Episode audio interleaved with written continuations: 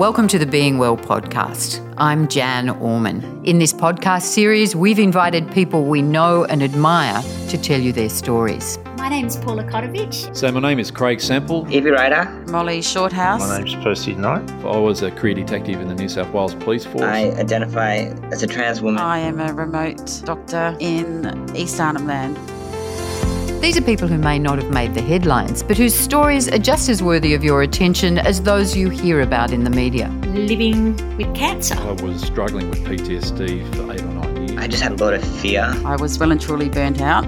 These are people who have flourished and met life's challenges while managing their social and emotional well-being. Uh, my career now is as a mental health advocate and educator. I led a team that negotiated a $22 million native title for Definitely taught me in my life a lot of persistence and given me a lot of strength.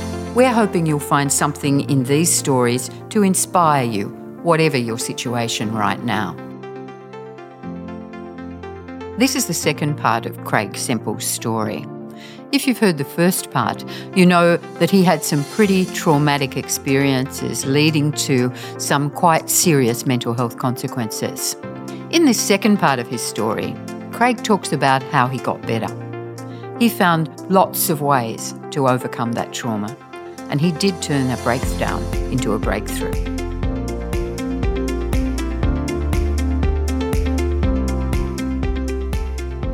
So basically, what happened was that I was struggling with PTSD for eight or nine years, but I managed to cope with it.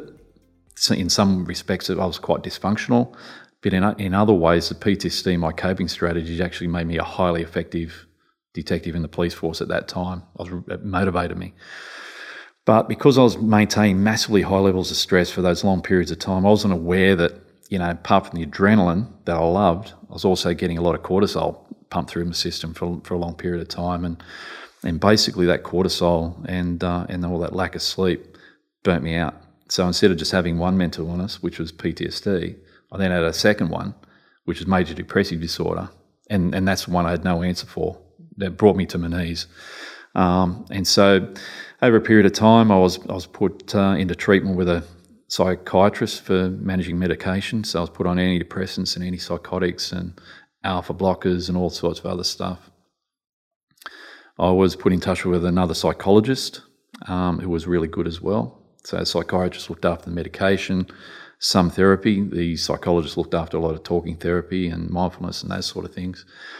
I was put through three months of treatment at Westmead Trauma Clinic. Um, so, there was a lot of things that took place there. But basically, for the next three years, I lived on this horrible roller coaster of massively high anxiety for the PTSD, and then I'd, I would sort of break and go into a really deep pit of depression for a long period of time. So it was a really difficult way to, to live my life, and um, and so you know, it had a big toll on on the people around me. Um, you know, it's so important to have good support around you when when you've got mental health problems, and you know that support's not going to be there unless the people that are doing the support uh, are aware what to do.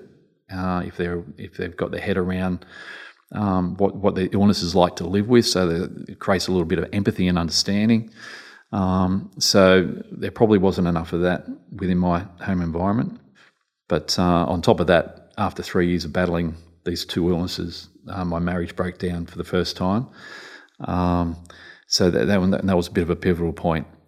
So for those three years that, that I'd been since discharge from the police force, um, I had uh, right from the start, had a battle with suicidal ideation. Okay, and it scared the hell out of me. The first time I had suicidal thoughts was in the first couple of months after my, my breakdown, which I now call a breakthrough, but then it was a breakdown. And those suicidal thoughts scared the hell out of me because as a detective, I had actually go and investigate suicides. So for those 25 years, you don't keep a tally, but I would have investigated over 50 suicides over that period of time. Most of them were blokes. So I battled this suicidation for, for three years. And after my marriage broke down, got to a point uh, where I ended up acting on those thoughts. And I ended up in hospital, in an emergency uh, room in a, in a hospital. But, you know, in hindsight, I look back and my advice to people now, if you get to that point, you definitely got to reach out and tell someone responsible that you're actually thinking about killing yourself. It's massively important. I look back now and I think if I could just have got myself through the next day, things might have been a lot different. Okay, but obviously I'm pretty lucky because I'm still here talking about it. So basically, how did things end up in such a bad state? Like, you know, I was a high achieving, fearless, larger than life detective in the police force, and I ended up in such a state that I no longer wanted to live anymore. Basically, it came down to two reasons why that happened. First one, I didn't get help when I should have. You know, I spoke to my clinician at the trauma clinic at Westmead, and I said, if I'd actually got help way back when I first started having nightmares, before all the other stuff started to creep in, would have made a difference. And she said, Craig, if you actually got onto it, then we could have had all this dealt with with five one-hour sessions, and we would have maintained contact with you over a period of time. You'd still be in the in the job that you loved. Who knows what would, what the situation would be with your family, all that sort of stuff. But as a result of not getting it when I should have, now had over 250 hours of clinical appointments. Okay, through through my treatment, that's a big difference. Five one-hour sessions or 250, you know, plus all the all the the impact that it's had on, on my life and my, and my family as well.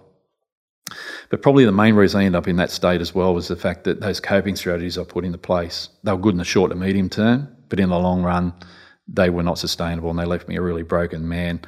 So what have I learnt from that? Basically, you know, you can run as hard and as fast from developing mental health problems as much as you like.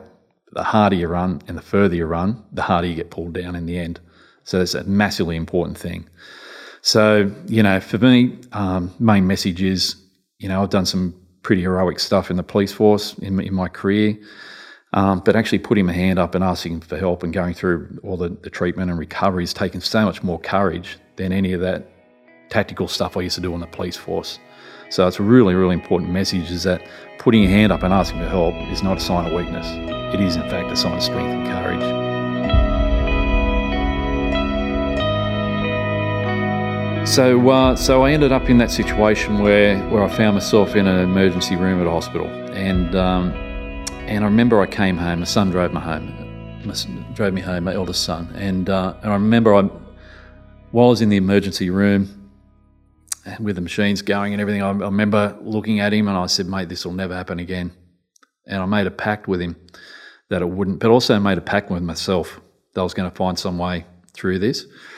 So I remember I, I, went home, and for that whole whole week after I got out of hospital, um, I, I, sat at home in, in quiet reflection, and I was left alone in the in the lounge room to process everything that happened. And basically, what I did, uh, and it's probably my police background that sort of tapped me into this, was that I got out a notepad and a pen, and I, I worked through and wrote down everything that I thought had led me to be in this position. Okay, everything. And some of the things I, I looked at um, were my commitment to some of the strategies that I'd been taught through those 250 hours of clinical appointments. You know, I'd learnt things like cognitive based, based therapy, challenging negative thinking. Um, I'd learnt mindfulness. I had learned a whole range of different strategies and and I wrote them all down in a list and that list included exercise at the top of it, mindfulness. Um, it, it, it, included um, engaging in pleasurable activities, a whole range of other ones. And then I added to them as, as I went along as well. And I looked at that list of strategies and I thought, have I given 100% commitment to these things that I've been taught? And the honest answer was no and, and I had to be honest because it was look at the end of the day, some of the strategies like you know things like exercise, um, and mindfulness. You know, with the depression that I experienced that over those years, I, I just lacked the motivation and energy to, to do a lot of this stuff. Um, but there was other things like gratitude that I had on the list that I just always had blown off as warm, fuzzy, hippie stuff that I really couldn't see working for a big bloke like me. Um, so so I, I wrote down all these strategies and I thought, well, you know, this is crunch time. You need to commit. So I came up with my own recovery game plan during that week, and that was massively important. And too often, uh, unfortunately, people go in to get help for mental health problems and they just keep going in for their appointments every week and regurgitating all the stuff that's happened in the past and all the horrible stuff that's happened to them that week. But at some point, you've got to draw a line in the sand and come up some sort of way forward. So for me, it was sort of my game plan, and, and these were my strategies. And for each of them, what I did was write down an action for how I was going to put these things into my life from this moment on. And what was really, really important was making sure that the actions that I that I, I, I decided on were achievable. They were only small. Okay, so for instance, for exercise, my action for exercise was I just had to get my surfboard and go out in the water for 10 minutes every day, regardless of my mood or the conditions. You know, I've been a passionate surfer for most of my life, and for the three years that I was depressed, I could find no enjoyment in it, so I didn't do it. So that was my my game plan, my action for exercise, is simply to spend 10 minutes in the water. And it's amazing that through commitment to action, by doing this every day, by getting out, and the hard part is actually getting the surfboard, putting in the car, and turning the, the, the ignition. That's the hardest part. Then getting down the water, and, and the more that I did it, um, I just started to spend more time out in the water every time I went down. So 10 minutes actually started turning into half an hour to an hour. Um, I started catching waves, started to enjoy it again. I sort of started to get socially reconnected to some small degree. You know, even up on the north coast there, as much as you love to go and find a surf spot where you can have it all to yourself, it's really rare. And so you find I'd find myself talking to blokes out in the surf. I'd become a recluse while I was, while I was unwell. Um, so I was actually getting out again. And then because of that commitment action with my exercise, I started to get a lot more involved in it, and I started going to the gym again. Uh, for the first time in three years, I started, you know, going doing weight training, which I'd, I'd stopped doing when I left the police force. Um, and so, you know, that doing all that exercise, I, you know, I didn't really understand the, the, the medical reasons why it was helping me at the time. I know now, you know, all you know that that exercise um, was was getting me out of the house. It was burning off all the stress chemicals that it was flooding my system, all the cortisol and adrenaline, but it was giving me release of endorphins as well, which is great for your mood. Um, and so the, the benefits of that were fantastic. Mindfulness, one of the other strategies I had. My action for that was um, I've been taught a, a, mindfulness strategy called grounding. So, you know, mindfulness, there's so many strategies out there you can learn, it's not a one size fits all. So, you've got to try a few things and you pick the one that fits for you. So, for me, what fitted because I'm pretty practical, was something called grounding, where you, you identify five, five things you can see, five things you can hear, and five things you can feel against your body, and then really interrogate the detail. And then four things, three all the way through to zero. And the first time that was ever tried with me, it, it was amazing. It was like I had this little bubble around me that I didn't want anyone to pop because it really calmed me down. Because what grounding I found was doing to me was helping me plug into the world around me and really connect with it but also shut down a lot of the ruminating negative thinking that was you know, all the chatter that was going on in my head. And it gave my, my mind a little bit of time out, which is really important when you have a brain injury, like it, basically I did. So I thought to myself that week while I was sitting there coming up with my game plan, well, that really works so well for me. How can I expand on that? So, so my strategy for that, my, my action, because I, I like to write. So I decided a few days a week I would take my laptop up in the rainforest or down the beach or somewhere else, and I'd sit there and write little stories about the things I could see, hear, and feel against my body. And I could get lost for three or four hours doing that. And, and for those three or four hours, I was totally plugged in the world around me. Um, shut down all the negative chatter that was going on in my mind. It was giving me my mind time out to recover, which is an amazing thing. And I, I ended up, I put together quite a few stories there. They're sitting somewhere on my laptop, and I call it word art it's basically what it was. So that was a massive uh, strategy for me over that period of time. Commitment to that on a regular basis was really, really quite powerful. So for, for cognitive behavior therapy, that strategy, my action with that was I had thought challenging sheets I've been taught to use. And, uh, and I cited, I always made excuses whenever my thinking had, had brought me uh, undone uh, with my mood and, and, the, and the way that I was feeling. I, I always said, oh, I'll do one of those thought challenging sheets when I get home, and then I wouldn't do it. So my action for, for CBT was to print up a whole stack of these thought challenging sheets and to put up two folders. And I put a stack of these sheets in, in a folder in my car, and I put a stack next to my bed in my bedroom. And so that way, no matter where I was, whenever some negative thinking occurred uh, that was bringing me um, bringing me down, I would immediately pull out a thought challenging sheet and work through it. So it was all the evidence for that thought, all the evidence against, um, and and basically over a period of months of doing this all the time, at the point where I was having this negative thinking, I sort of retrained my brain to be able to pick up on it on the negative thoughts when they started to first impact. Like I was creating new, new neural pathways with this behaviour, and and so it became second nature over a period of time. So that commitment to action, doing it all the time, it really did work. Um, but one of the other things that ran off that when I, when I was talk, thinking about my strategies for CBT that week after I got out of hospital, I actually started looking at how I was how I could challenge my whole situation as well. I realised that when I look back for those three years that I've been out of the police force, I'd looked at my whole situation with negativity, like it was all you know, I suffer from PTSD and I suffer from depression. Every time someone asked me why I wasn't at work, I thought to myself, I'm going to change that around. I thought, well, I can't really say that I don't have PTSD and depression because I'm still really unwell. So I just thought, well, how about you just say from now on that you live with PTSD and live with depression?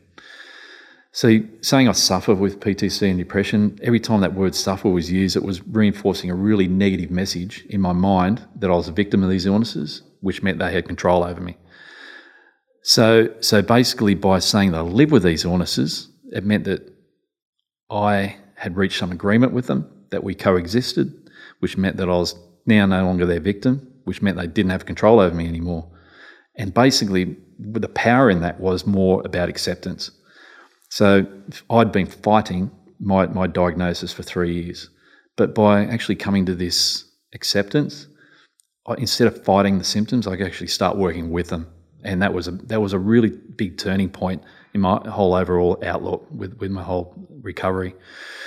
But then I, I looked at that in a little bit further. I sort of once I started thinking along those lines, I thought you, you've looked at this whole last three years of your life with a sense of loss. You know, I've lost three years of my life. I've lost my career. I've lost my identity as a detective in the police force, which was a massive thing to lose. It's like your soul is your identity.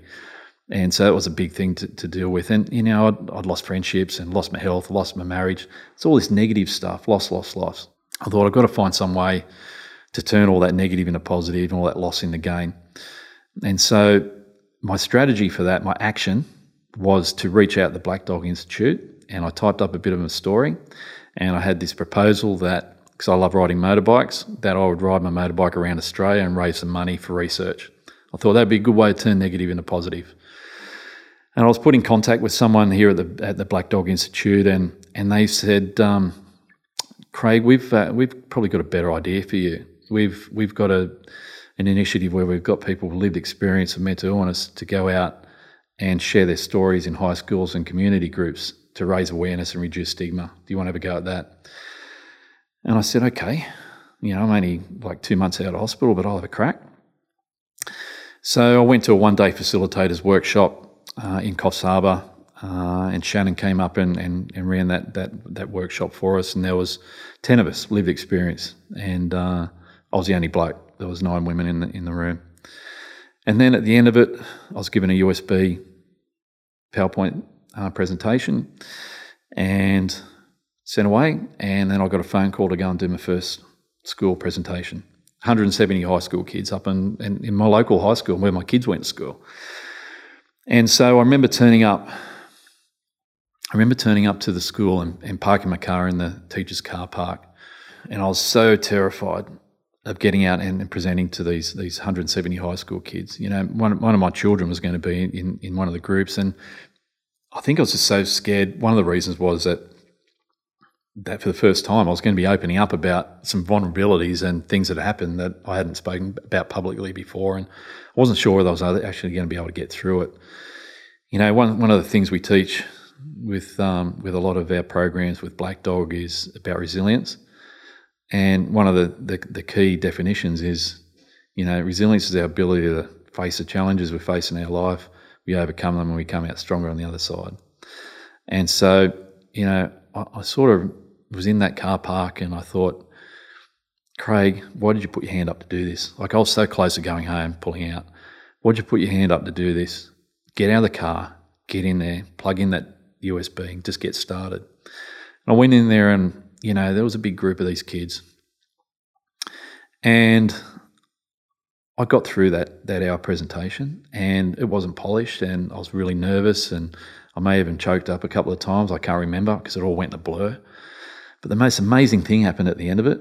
It was like I was packing up all my stuff, and there was a, I looked up and there was this lineup of a dozen or so teenagers want to come and have a chat, and I thought, what's going on here? And you know, the first one, young man, wouldn't have a clue how old he was, just mid-teens. He'd been diagnosed with depression. You know, seventy-five percent of these illnesses happen before the age of twenty-five, and it's just like there's a lot of kids out there and hurt. And um, and this this young man came up and just wanted to share his experience, what it's like for him living with depression. Next one, young lady, anxiety, same thing. Further down the line, uh, there was another young man who had lost a parent to suicide many years before. And that kid came up and said, You know, Craig, for the first time, I've actually understood what my parent went through, and I've got such a better understanding. It's given me some peace. So, all these kids, they could see this big bloke getting up there and opening up and sharing, and, and they thought, He's going to get it. He's going to get what I'm actually going through. So, there was a connection. And I remember walking out of that school that day, and I thought to myself, you know, you set out to this why you got involved in this was to turn a negative into a positive. I think you just started on that road. So I felt a lot stronger than I did before I went in. And then over a period of time, I started doing more and more of these community talks at the Black Dog Institute and, and then started putting a few tours together where I go out in the whole central west area of New South Wales for one example and I spend a week out there visiting schools and community groups and I'd do it on my motorbike so I had that pleasure as well and sometimes I'd take motorbike friends with me on these these trips and and I think it was about um, about the first year about the 12 month period when I first started doing this that that I realised that I'd reached a turning point in my recovery and it wasn't some light bulb moment where I just go oh wow suddenly I feel fantastic. It was just simply for the first time in so many years, probably 10 years, I could actually honestly say that I was having more good days than bad days. And that was, that was an achievement I grabbed hold of with both hands and ran with it. And it didn't happen just because of some sort of positive affirmation. It had happened because of some hard work. Like I really, my, all the commitment to my different strategies from my game plan, I, I really worked hard at them.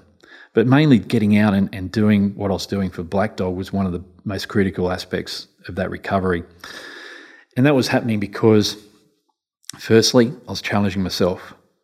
I was, and, and the challenge was where I was had to be really be very self aware that I wasn't challenging too much, but I was pushing myself a little bit all the time so that I was continually getting some growth. I was um, learning new skills while I was getting out and talking to all these people all over the countryside. Um, I was socially reconnecting again. I was meeting hundreds, literally thousands of people doing the, the work that I was doing. Um, I was turning all that loss into gain, which is what I set out to do. Probably one of the uh, you know the biggest things was that I was doing as a volunteer. Um, you know, I'm so so convinced in the benefits of giving and, and volunteering and what it's done for me in my recovery. You know, I've done research into studies that have been done in various parts of the world, and you know, the people who give themselves and volunteer and, um, you know, they physically live longer than people who don't. Less, less incidents of chronic illness and disease, and their mental health is far above those who, who, who don't give of themselves. So it's not a bad incentive to do nice things for people, but but for me, it was more about also, I was doing it as a volunteer, but it gave me a sense of purpose again. You know, when I was in the police force, I had an amazing sense of purpose, obviously. It was huge. Then when I was out of the police force, that loss of identity. I had no purpose at all anymore. I felt quite worthless. But getting out and doing this stuff with Black Dog um, and doing it unpaid, it, it, it, fulfilled that sense of purpose that we all need. For me, it was critical, and it was a massive part of my uh, my recovery is, is actually doing that. But part of it as well was I was actually, even though I'd lost one identity as a cop, I was creating a new identity for myself as a mental health advocate, and that's an important thing too. So I got to this point where I was, I'd reached that turning point in my recovery, and then you know, success propagates success, and it's basically went from one strength to another. And over a period of, uh, I don't know, the first couple of years as a volunteer, I probably got around, spoke to um, three or four thousand people around the country, and um, and then I started doing some volunteer work with Police Legacy. We've got a program called Backup for Life where there's a whole range of strategies, but it's mainly for retired police, those who have medically retired, but also retired for other reasons that, you know, we, we try to bring them back into the police family a little bit and reconnect them and and try to give them some opportunities to transition into other careers. Uh, you know, work is one of the best ways people can actually recover from mental illness, and there's a lot of damaged cops out there. And um, and one of the other things we've got going forward is a mentoring program. So I came on in, in the, the, very start of the program as a as a mentor, and, and my job as a mentor and a, and a coach is is quite simply to be engaged with police that are transitioning out of the police force with mental health problems and and help them transition through that process because I've walked it. I know I know the pitfalls, I know the, the processes, and I can sort of help them uh, walk through that that that journey um, a little easier. And and the main thing that I can provide, and so is with the other mentors that are part of this program, is that we we actually the biggest gift we can give these people is hope, because I hope that they can see me and say, wow, you know, this bloke was where I am now, and look where he is now. But but through this whole process as well, some of the other strategies, apart from the giving and the and the and the CBT and the exercise and the mindfulness, one of the last ones I'll talk about is gratitude. And gratitude is one of those strategies where I blew it off as a warm fuzzy thing at the start. And I was sort of sorry I did. But my, my eyes were first opened up to gratitude when I did the one day workshop uh, for the Black Dog Institute back when I was only a month or so out of hospital. And it was that the 10 of us were in that room. And at the end of the day, Shannon said, want everyone here to say one thing they're grateful for for having their mental illness. And I actually just got out of hospital and I'm thinking, what are you talking about? How on earth can I be possibly grateful for anything that I've gone through over the last few years? So it's probably lucky she didn't pick me to go first. But she went around the table and um, and I and the best thing I did was listen. And I listened to what all these women had to say that I'm grateful for. And by the time it got to me, I got it just in time. And I said, you know, Shannon, I'm grateful for having a mental illness because it's given me an opportunity to reconnect and rebuild a relationship with my three sons. Bang. You know, that's something, someone just opened up my eyes up to something I hadn't even previously considered. Because when I was in the police force, um, my dad, my, my kids got the, the bad end of me. They got the angry, irritable, heavy drinking, workaholic. Um, but when I was out of the police force, I was making their lunches for school. I was taking them to school, playing sport with them, doing heaps of stuff where we've re- rebuilt a relationship now that's now unbreakable. Am I grateful for my illness for that? Yes, absolutely. But look, I, I, I, would never want to go and live through what I've lived through now. But I am grateful on, a, on a more than a dozen reasons now for having a mental illness. You know, like a lot of other people, I pick up the newspapers and I watch the news and I see what the cops are turning up to every day. And I think, as much as I love my career, I'm actually really grateful for my mental illness that I don't have to go and pick up the pieces anymore. Thankful for that. Um, probably the biggest thing I'm grateful for for that whole experience is it's just simply made me a better person. You know, like I said before, when I was, you know, for that, particularly those last few years in the police force, I wasn't the nicest person to live with. Heavy drinker, angry all the time, big ego, all that sort of stuff.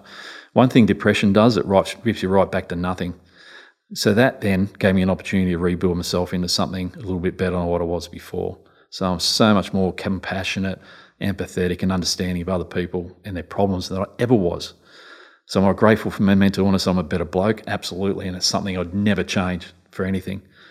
So you know, I, I, I quite often tell the people there's some things in life that are just so tragic. There's simply nothing you can find to be grateful for. But for most of the adversity and challenges you face in your life, if you be objective and look back on it honestly, you can always find things to be grateful for for those experiences. So gratitude was a massive thing. Once my eyes were opened up to gratitude by Shannon, I actually started doing gratitude exercise where before I went to sleep every night, I write down three things that I was grateful for for the day that I've just had. Not biggies, just little things. And I found that I started sleeping better when I did that because instead of thinking about all the crappy stuff that had happened in the day or what was waiting for me tomorrow, it was more thinking positive stuff that had happened. Um, so I started sleeping better.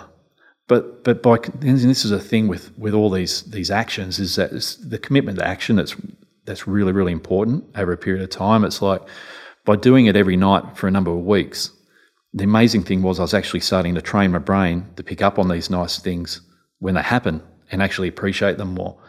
So, for instance, if someone let me into the, in, in, in traffic, if I put my blinker on to change lanes and they let me in, that's courteous and it's something I really appreciate now. But back then, those sorts of things used to go through the wicket keeper and I'd miss it.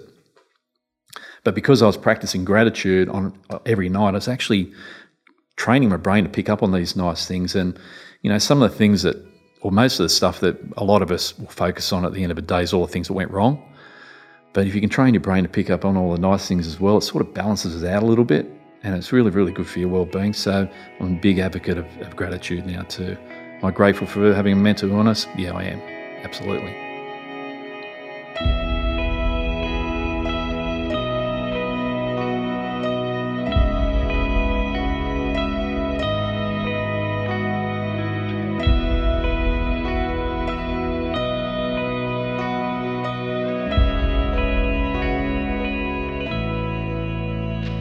For listening.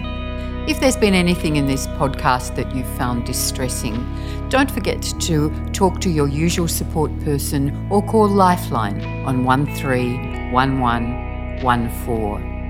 And if you'd like to hear more in the Being Well podcast series, you can find it on the Black Dog Institute website.